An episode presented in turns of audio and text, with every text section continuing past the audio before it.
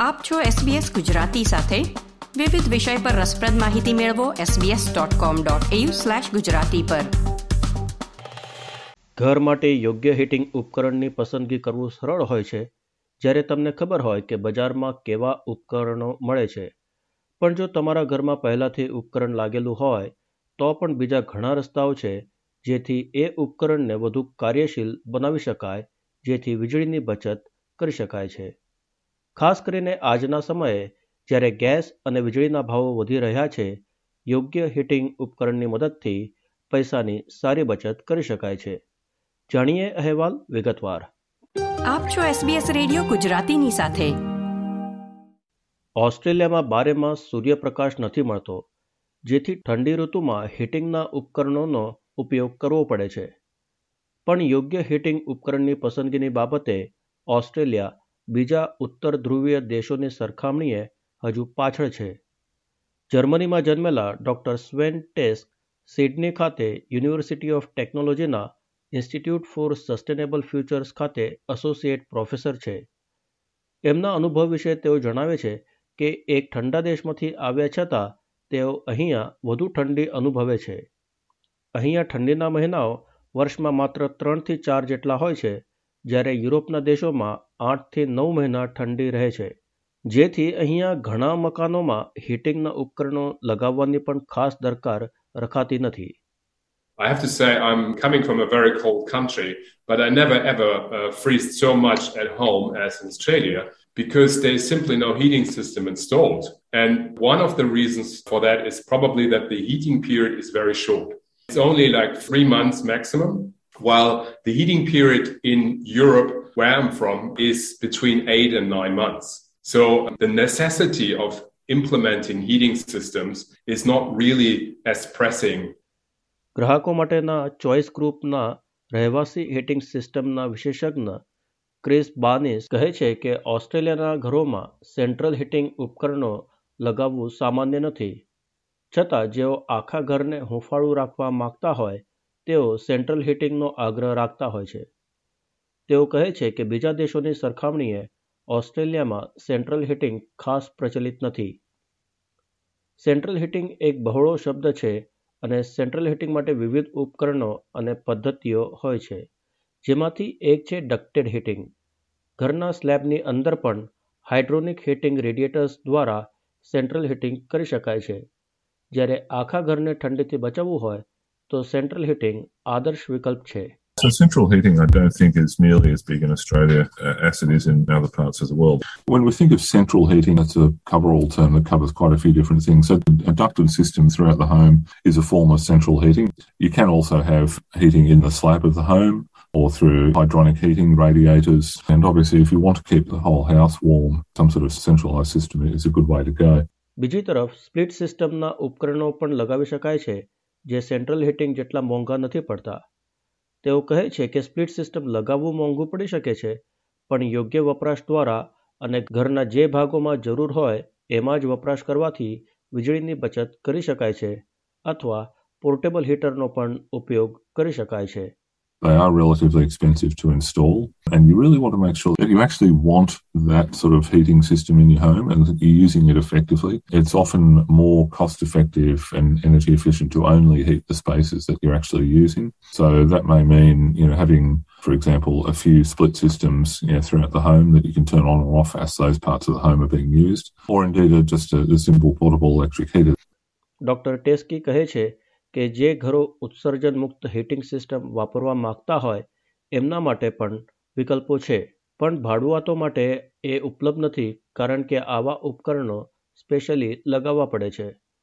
વીજળીની બચત કરવા હીટ પંપ આદર્શ વિકલ્પોમાંથી એક છે, જે સોલાર પેનલ્સ થકી ઉત્પન્ન કરાયેલ વીજળીનો ઉપયોગ કરે છે. જે લોકો નવું ઘર બનાવતા હોય, તેઓ સોલાર પેનલ દ્વારા વીજળી ઉત્પાદન કરી હીટ પંપનો ઉપયોગ કરી શકે છે. ઇલેક્ટ્રિસિટીથી ચાલતી આ પ્રણાલી ઉત્સર્જન વગર ચાલે છે અને ઉર્જા પણ બચાવે છે So for homeowners, it is possible to build or to invest in a heat pump, which uh, operates with electricity. That's the most efficient way if you heat with electricity to heat your home. And the electricity can come from solar photovoltaics. So basically, this kind of heating is totally emission free. Doctor Teske કહે છે કે green ઊર્જા વાપરવાથી લાંબા ગાળે પૈસાની પણ સારી બચત થાય છે. તેઓ કહે છે કે હીટ પંપ માટે ઊર્જા સોલાર પેનલથી આવવી જોઈએ, જેના ઘણા ફાયદા છે. એક તો મકાન માલિક પોતે વીજળી પેદા કરી શકે છે, જેથી વીજળીના બજાર ભાવની અસર પડતી નથી. બીજું કે આ ઉર્જાનો સંગ્રહ પણ કરી શકાય છે. આથી જ્યારે જરૂર હોય, ત્યારે જ તેનો વપરાશ કરી શકાય. આથી આવી ઉર્જા બેટરીનો પણ વિકલ્પ પૂરો પાડે છે The electricity for the heat pumps should be produced by solar panels. That has many advantages. One, the homeowner can actually produce themselves and therefore is independent from electricity market prices. Secondly, the electricity can be stored and therefore you can use the electricity whenever you need it, but you still um, can store it a bit. That's sort of an alternative to a battery system as well.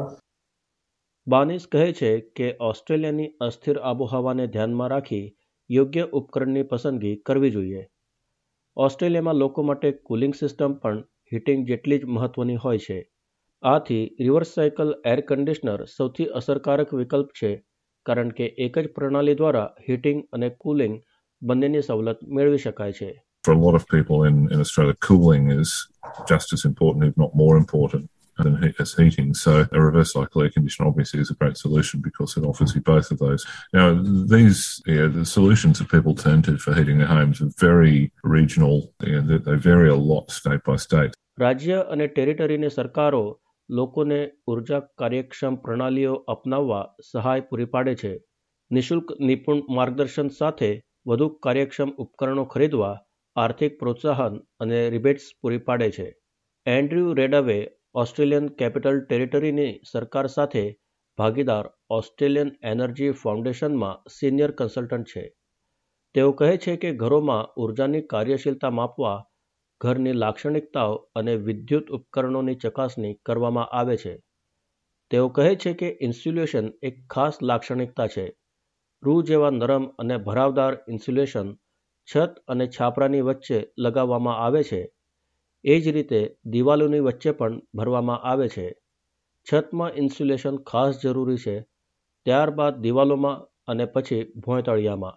So insulation is one aspect. Uh, installing usually uh, either material that's like soft and fluffy, either above the ceiling, so just above the plasterboard in the roof space, or also in the wall cavities. The ceiling should be the highest priority, then walls, and then floors after that.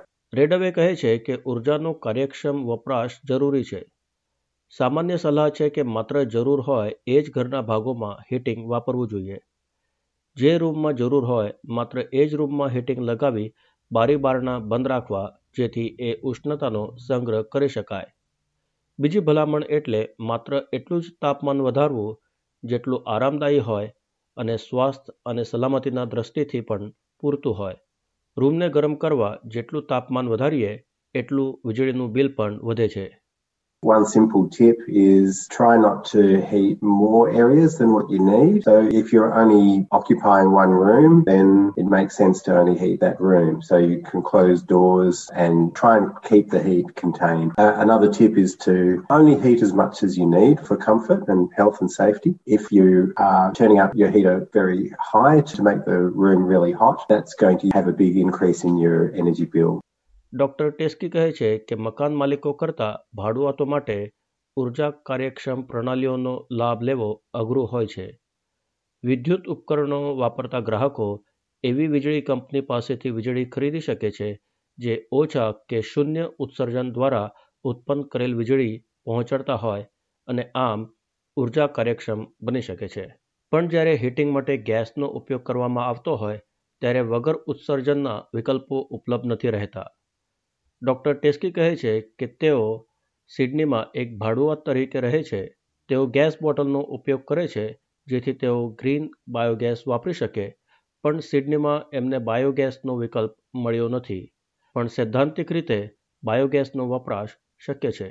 I live in Sydney and I have a rental myself. We have gas bottles, so it is possible to buy green biogas in bottles. Although I personally have not managed to find some supply in Sydney, but in theory it's possible to have biogas as a gas supply for a heating system. But that is a niche option which might be open for some, but for the majority of people that won't be an option. પણ એક વિકલ્પ એવો છે જે મકાન માલિકો તથા ભાડુઆતો માટે વીજળીનો ખર્ચ ઓછો કરવા ઉપલબ્ધ છે, જેને ડ્રોટ સીલિંગ કહેવાય છે. રેડ હવે કહે છે કે ડ્રોટ સીલિંગ દ્વારા તમે તમારા ઘરને ઠંડીમાં ગરમ અને ગરમીમાં ઘણા અંશે ઠંડુ રાખી શકો છો. ડ્રોટ્સમાં તકલીફ એ રહેતી હોય છે કે બારી અને બારણાની નીચે રહેતી તિરાડ કે ખાલી ભાગમાંથી ગરમ કે ઠંડી હવા બહાર નીકળી જાય છે, જેને ભરી શકાય છે.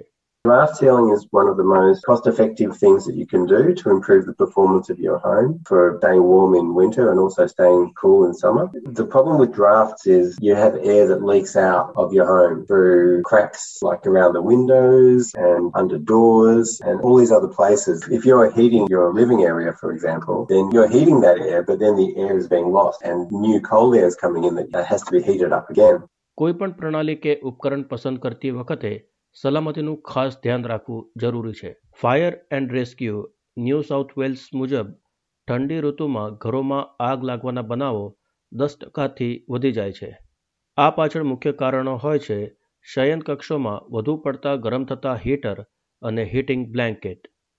અધિકારીઓ ચેતવે છે કે ઘરની બહાર વપરાશમાં લેવા માટે બનાવેલ હીટિંગ કે કુકિંગના ઉપકરણો ઘરની અંદર ન વાપરવા જોઈએ. ખાસ કરીને જે ઉપકરણો હીટ બીડ્સ કે એલપીજી જેવા સ્ત્રોતોથી ચાલતા હોય. વપરાશ શરૂ કરતા પહેલા એની માહિતી પુસ્તિકા વાંચવી અને સમજવી જરૂરી છે. અહેવાલ ઝોઈ થોમાઇડો દ્વારા પ્રસ્તુત કરતા આનંદ બિરાઈ એસબીએસ ગુજરાતી. આ પ્રકારની વધુ માહિતી મેળવવા માંગો છો? અમને સાંભળી શકશો Apple podcast Google podcast Spotify કે જ્યાં પણ તમે તમારા પોડકાસ્ટ મેળવતા હોવ. લાઇક શેર કોમેન્ટ કરો. એસબીએસ ગુજરાતીને ફેસબુક પર ફોલો કરો.